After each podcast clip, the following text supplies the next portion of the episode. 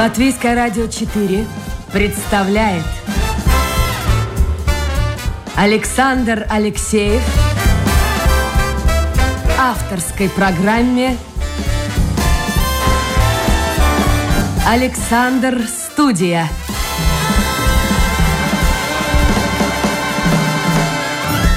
Здравствуйте, друзья.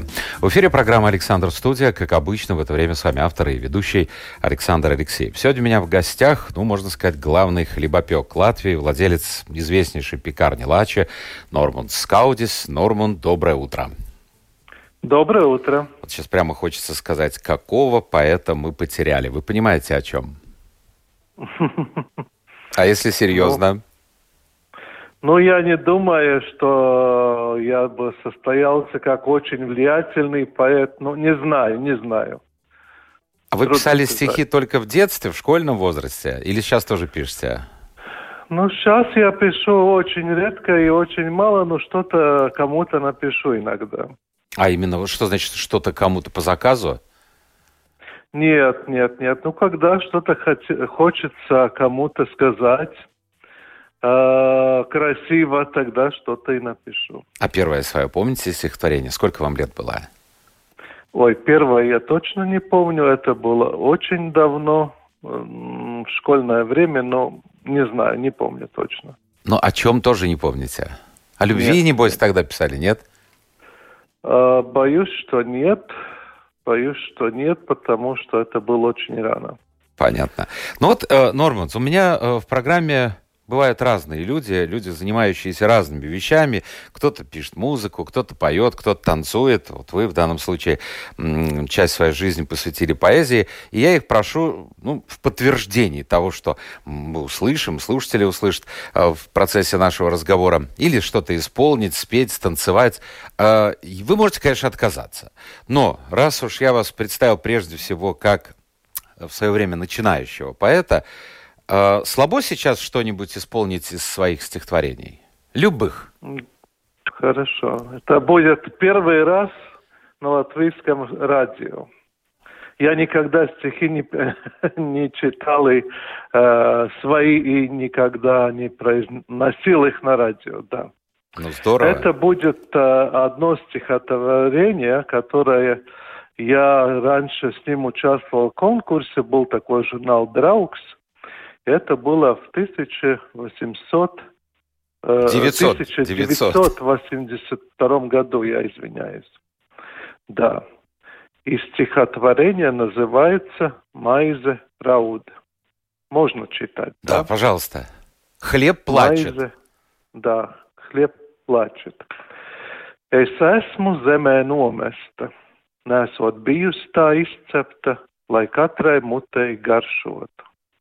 Es sūri zemē audzēta un grūti vākta Lietavās, ar cieņu krāsni izcepta, ar cieņu galdā pasniegta, nomesta, pamesta, noniecināta.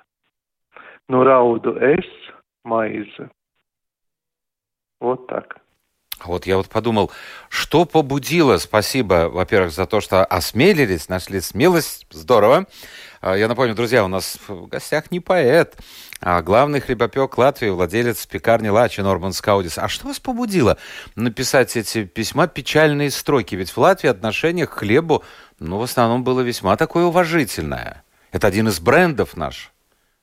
И да, в то же время хлеб плачет. Сегодня но и сегодня не, не везде и не всегда уже так уважают хлеб, это тоже важно.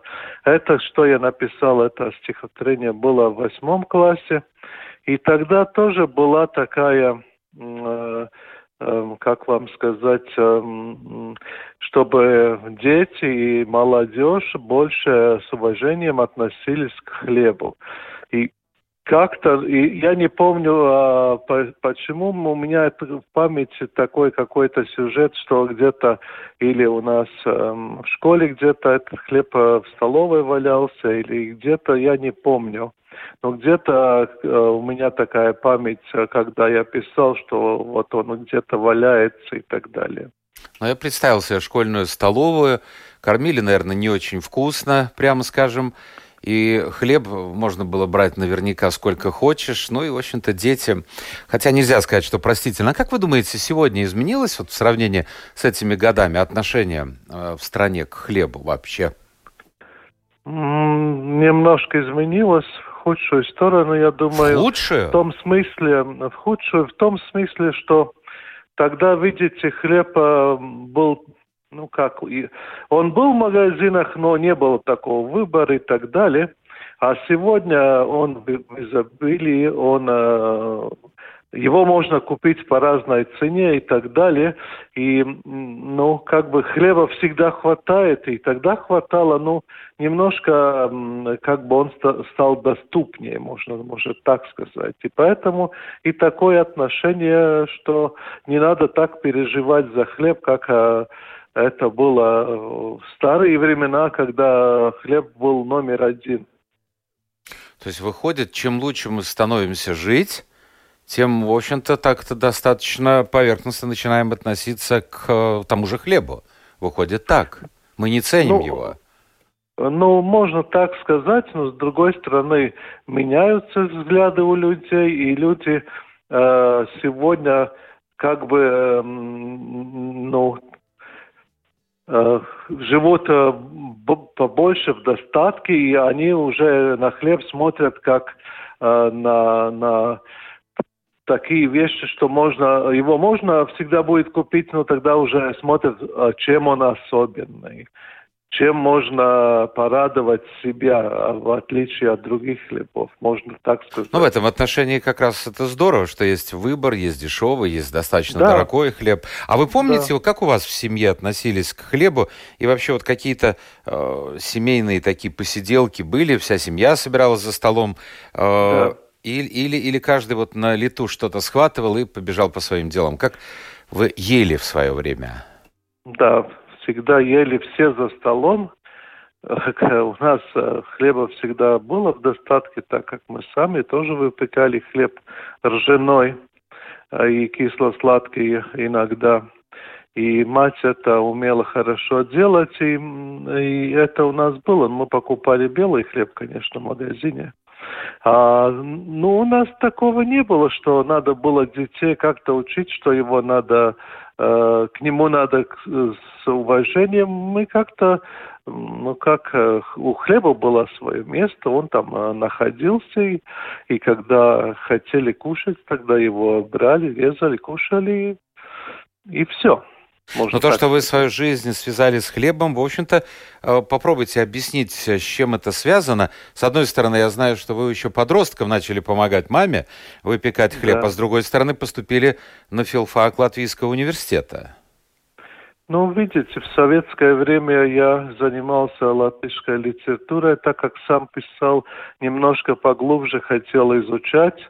И я думал, если у нас время не поменялось, то я буду учителем, буду учить э, латышский язык, э, литературу, э, преподавать какие-то заочные уроки детям, школьникам, и кому там нужно будет. И таким образом буду заниматься. И, и хлебу я пришел, просто жизнь заставила. заставила а что произошло? Надо... Все-таки 15 лет вам было. Ну, в этом возрасте мальчишки, я не знаю, там, вояшку играют, на танцы ходят, еще что Но только не помогают маме печь хлеб, в очень редких случаях. А ну как, у нас э, мать заболела, и нам с отцом надо было этими делами заниматься. И так я был старший в семье, и мне пришлось э, думать, как в семье выживать и как, как помогать э, делать все наши работы. И так я начал учиться, как этот хлеб печь, и, и, и потом, как его продавать, сам продавал. А вы в Риге и... жили? Это все происходило где, в Риге? Нет, мы жили в селе, в Бабицкой волости, по-русски это будет. Ну, недалеко отсюда, недалеко от Риги. А, от Риги 25 километров, от нашей пекарни 10. Ну, так. А вот как относились э, в школе ну, ведь наверняка знали, что Нормунд и хлеб печет, и еще к тому же торгует им. Э, ваши сверстники, Нет. друзья.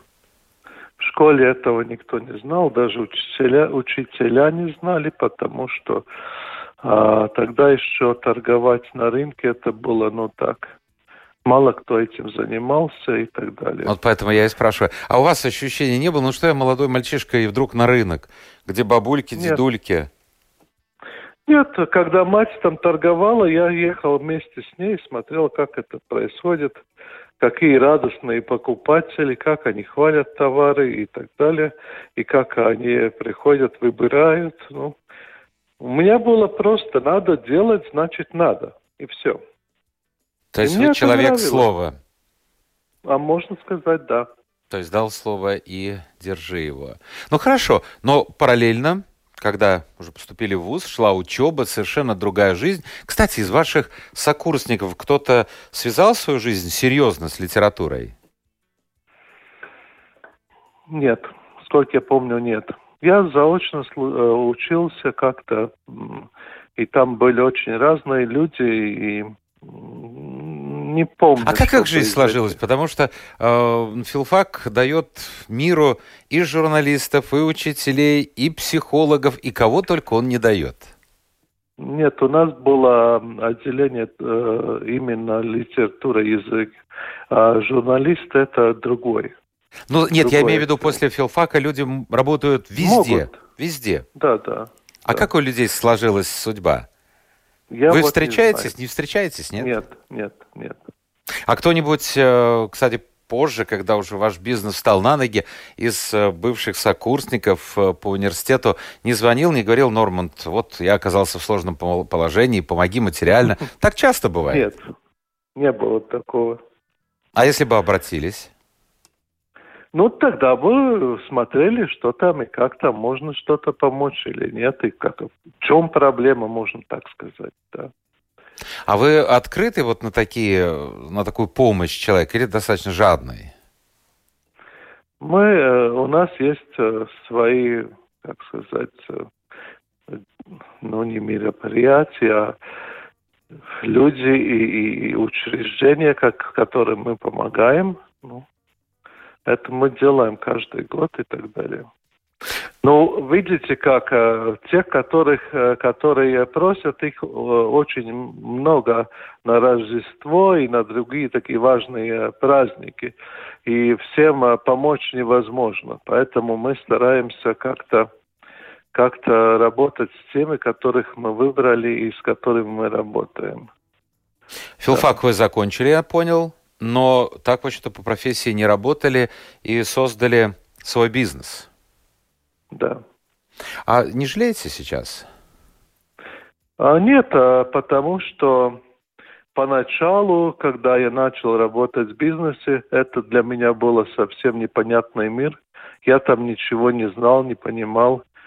И здесь самое важное – это работа с людьми – и когда я учился в филфаке, то вот мне пришлось э, делать анализ э, каждого э, романа или такого рассказа, и, и, и там показывать какой там сюжет, и которые, и какие там э, эти, как это по-русски, э, тайлы. Образы да, образ и, что каждый образ, как он говорит и что он э, пред, хочет предпо, понести. И так я э, старался и, и научился понимать больше по философии, по по мышлению, как люди думают и, и, и так далее. И это мне пригодилось в бизнесе. Слушайте, литература помогла в бизнесе. Неожиданный да, поворот. А, а потому а, что да. Если вы читаете латышскую литературу, «Заля земля» или другие такие э, сложные и, и, влия... и хорошие произведения, там же э, хорошие образы, глубокие мысли и так далее. Там можно э, э учиться, как, э, как работать с людьми, как э, не говорить или что не делать и так далее. Норман Скаудис в программе «Александр Студия», владелец пекарни «Лача». Если у вас, друзья, есть вопросы моему гостю, напомню, мы работаем в эфире до без 15.12. Ну, в повторе выходит ночью, там вопрос уже задать невозможно. А, только в прямом эфире можно это сделать. Поэтому, если есть вопросы, заходите или комментарии по поводу услышанного, заходите в интернет, домашняя страничка Латвийское радио 4, программа «Александр Студия». Норман, вот э, у меня такой философский вопрос. Вы упомянули эпопею роман эпопею «Земля зеленая» Андрея Упейта. А изменились люди, характеры вообще вот за эти сто с лишним лет, на ваш взгляд? Да, конечно. А в какую сторону? Каждое поколение меняется. И что меняется? Меняется, э, в основном меняется а, какое-то отношение к вещам, к миру и так далее. Люди э, стали жить э, немножко, так сказать, небрежно, одна часть, да, потому что э, ну, не надо так много углубляться, чтобы заработать на жизнь. Да. Но это здорово, поэтому, с одной стороны. Ну да, но с другой, с этой стороны люди могут как э, э жить посвободнее. Так или так э, мы работу найдем, без работы не останемся. Э, государство что-то помогает э, семьям, помогает э, многих проявлениях и так далее. И поэтому можно жить немножко легче, можно так сказать. Ну, я с этим согласен, но это здорово, потому что вот я представил, опять-таки, возвращаясь э, к роману Упита, знаете, я да. не знаю, вот э, такая беспросветная жизнь и предопределенность, можем так сказать. То есть, э, конечно, многие родители, которые не имели образования, ну, пытались как-то выбиться в этой жизни, получить деньги, заработать тяжелейшим трудом. Они пытались дет- детей куда-то отправить в хорошую школу, отправить в вуз. Пусть не я, так хоть ребенок увидит нормальную жизнь. Но ведь для большинства это было недоступно. И вот так из поколения в поколение ты был там землекопом, хлеборобом, хлебопеком. Ну, дикая вот эта предопределенность, и, и ты понимаешь, что ничего в жизни не изменится. Как вот можно с этим жить? Сейчас все пути открыты.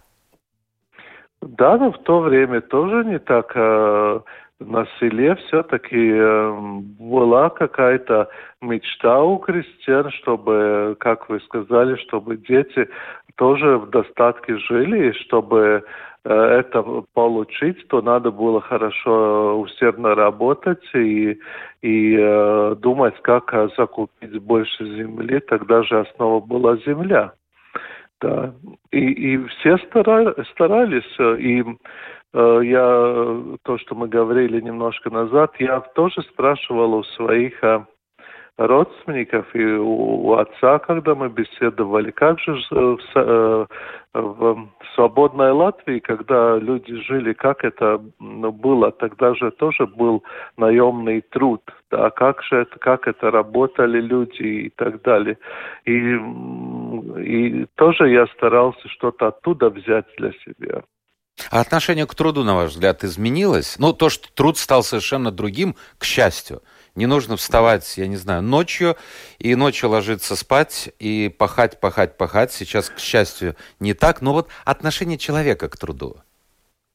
Я думаю, номер э, один э, сам человек, как его воспитали, и э, если есть хорошее воспитание в семье, неважно, кем он работает и где, или в производстве, или э, э, государственном учреждении, он э, добросовестно работает в любом месте, если э, у него в семье это вложено э, с детства, что надо работу выполнить на самое лучшее. А у многих и... это вложено. Вот к вам приходят люди. У вас же огромное более 200 да. человек работает. Вы же видите да. их. Вложено, не вложено?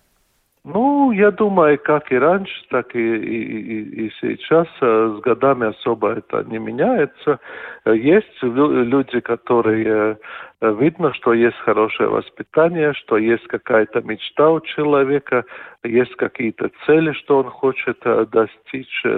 Есть, и мы стараемся этим людям помогать, чтобы у нас была система, были системы мотивации, чтобы те, которые хотят что-то достичь больше, чем другие, чтобы это было видно, чтобы они этого достигли. А вот сейчас говорят, молодежь, молодежь, молодежь э, приходит, э, посмотрела, ой, тяжелая работа, зарплата невысокая и уходит. Вы с этим сталкивались, нет? Я с этим сталкивался э, первые годы и сталкиваюсь постоянно. Всегда у молодежи трудно все все трудно и так далее. Ну, это э, особенность молодежи такая. Есть одна часть, которая э, жалуется, жалуется и уходит, и есть часть, которая остается и которая э, хорошо потом э, воспринимает все обязанности и старается выполнять отлично. А вы жесткий руководитель? Я стараюсь быть э, справедливым. Но это с вашей Жестко точки зрения. Это... Потому что с точки зрения человека, которого вы наверняка... Ну, были такие случаи, когда приходилось увольнять. Ну, навряд ли да. кто-то из увольняемых скажет, нет, он несправедливый, он жестокий. Нет, мы, с, э, я опираюсь на своих э, главных помощников, и мы всегда э, стараемся все решения принимать так, как это, как дела обстоят. Если человек сам что-то натворил, тогда чтобы он это знал. И э, не наказывать там, где не надо наказывать. Мы так не стараемся особо сильно кого-то наказывать. Это не нужно. У всех э, людей есть э, э, понятие, что надо делать, как это надо делать, и мы показываем, какие у нас результаты. И все, надо с людьми говорить, не надо их бояться. Хорошо, а есть у вас какой-то авторитет? Может, раньше был авторитет? Человек, на которого вы хотели быть похожим? Ну, э, у меня нет одного человека. Я постоянно э, читаю книги и смотрю, как э, другие ведущие э, бизнесмены в мире э, да, эм, э, э, что они пишут про свой бизнес, что они рассказывают и так далее. Хожу на всякие э, лекции такие, как, которые у нас происходят. А это помогает? Это дает действительно что-то? Да, это помогает. Это помогает э, понять себе, как я делаю, думаю. Э, соответственно, это правильно – потому что мы всегда совнимаем, со, э, не можем сами понять, э, наши решения правильные, правильно мы думаем, может, и это помогает, э, может э, э делать следующий шаг каждого решения или, э, или правильное направление найти в данный момент.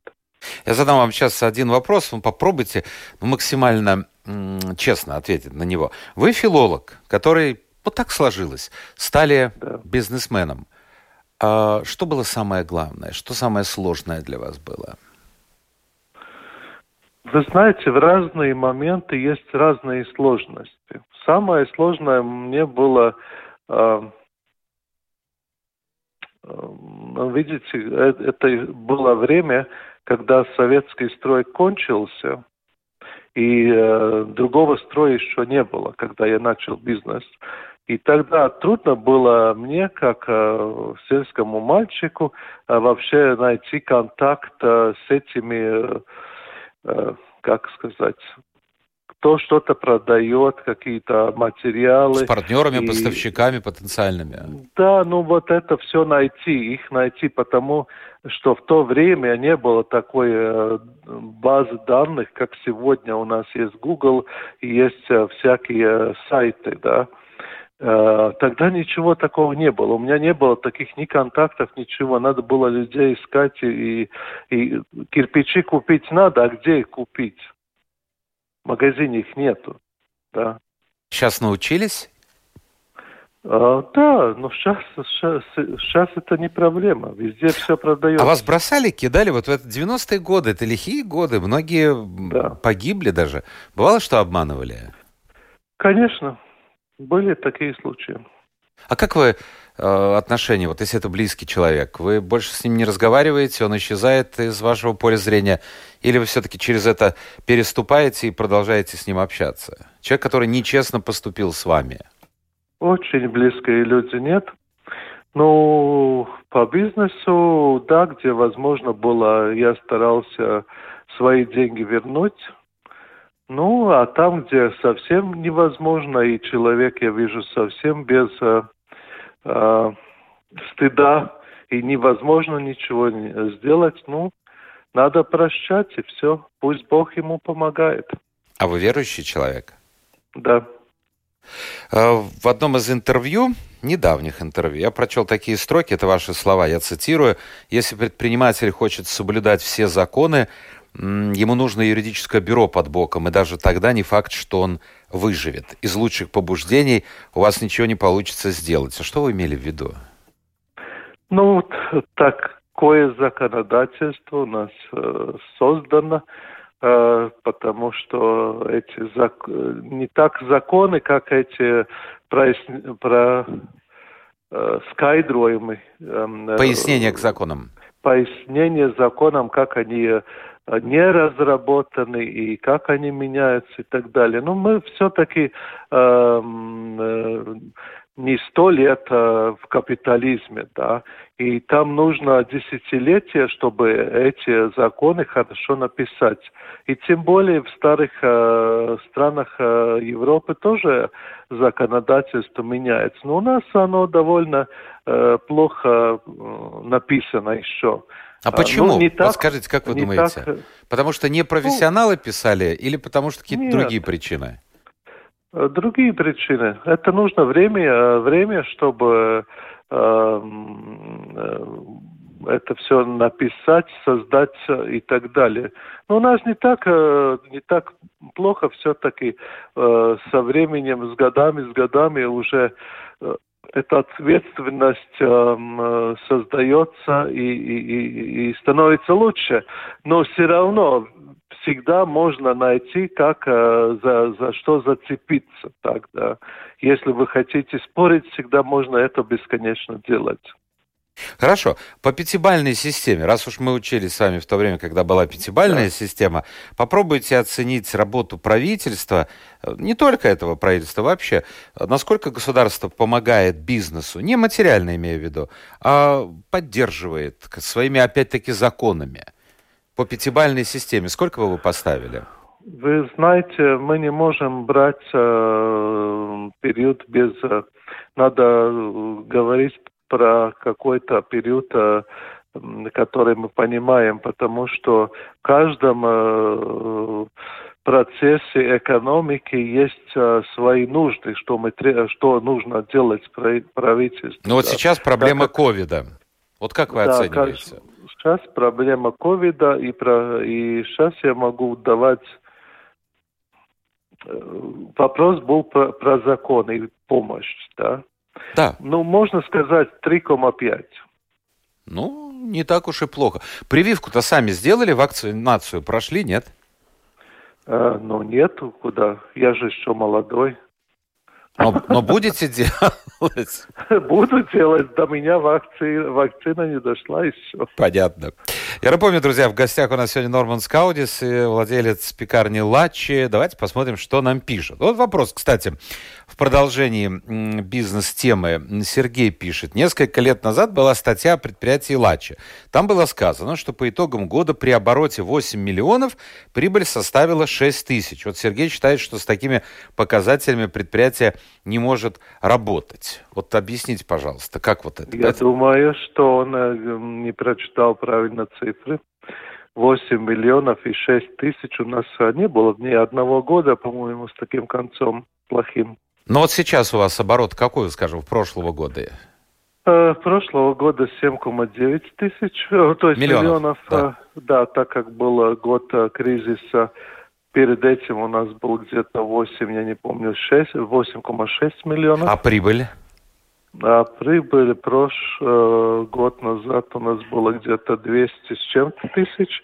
И в прошлом году год тоже 200 с чем-то было прибыль. Ну, значит, Сергей ошибся ну, у нас прибыльный процент где-то 2-3%. Да, а скажите, ковид каким-то образом повлиял на вас? Да. А именно? Ну, надо было много что передумать, э, продумать, делать э, всякие анализы и делать эм, какие-то планы, э, как, как вообще жить и как, какие решения принимать. Ну, как любой кризис. Так как я э, кризис э, 2008, 2009, 2007 года пережил, я хорошо знаю. Вот в те годы у нас было трудно, у нас были трудности при, с прибылью 2007, 2008, вот те годы у нас были очень большие трудности. Вот интересный вот, вопрос. Игоря, не слишком ли много в Латвии хлеба? Вот скажем, а, немножко продолжая эту тему, из того хлеба, который вы выпекаете и отправляете в магазины, ну, наверняка какой-то определенный процент возвращается обратно или уничтожается магазинами. Вот можете назвать, э, если не секрет, этот процент? Я, честно скажу, этот процент не знаю, но так как у меня люди работают в магазинах, э, тот хлеб, который не продается, процент очень маленький, он меньше одного процента. А Это вот... я могу точно сказать.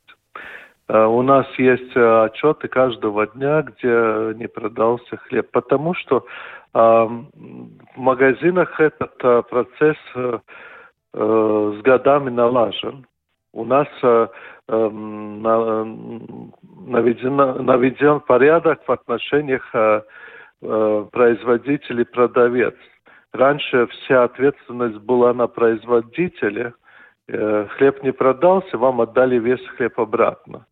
Но сегодня магазин купил, он и отвечает, как он продаст этот товар. А что происходит? Я вот сейчас подумал, опять-таки в продолжение этого вопроса, Игоря, ведь вы э, диверсифицировали э, свой бизнес, и у вас производство и печенье, и сладости, и торты продаются. Но у торта есть срок годности. А что происходит с ним, вот, когда срок годности заканчивается? А, ну, у нас есть наши магазины, где мы продаем, и есть так, Риме Максим, все вот большие магазины, где мы поставляем. И э, там, что они делают, э, они, они, как и мы, то, что не продался, это утилизация. Есть специ специальные контейнеры. А не лучше э, ли куда... отдавать э, людям, э, ну, скажем, Нет, там, малообеспеченным? Ни почему в коем нет? Случае. А почему? А, потому что торт, торт это крем, и так далее. Там есть свой срок годности, и после этого срока он может испортиться, да. Плесень Хорошо. И бактерии нет, нет, нет. Вилнес пишет, вы согласны, что хлеб это достояние нашего поколения, поколения тяжелых времен? И вот неожиданный поворот. В будущем хлеб э, исчезнет за ненадобностью. Хлеб никогда не, не исчезнет, так как картошка не, не исчезнет и так далее. Но это наш продукт. Окей, я с вами согласен. А, но диетологи, Альбина пишет, активно отговаривают использовать в пищу хлеб. Сейчас даже из цельного зерна тоже не советуют. Как вы к этому относитесь? Может ли хлеб быть целебным? Да, может быть целебный, он и есть. А, только есть разные виды хлеба.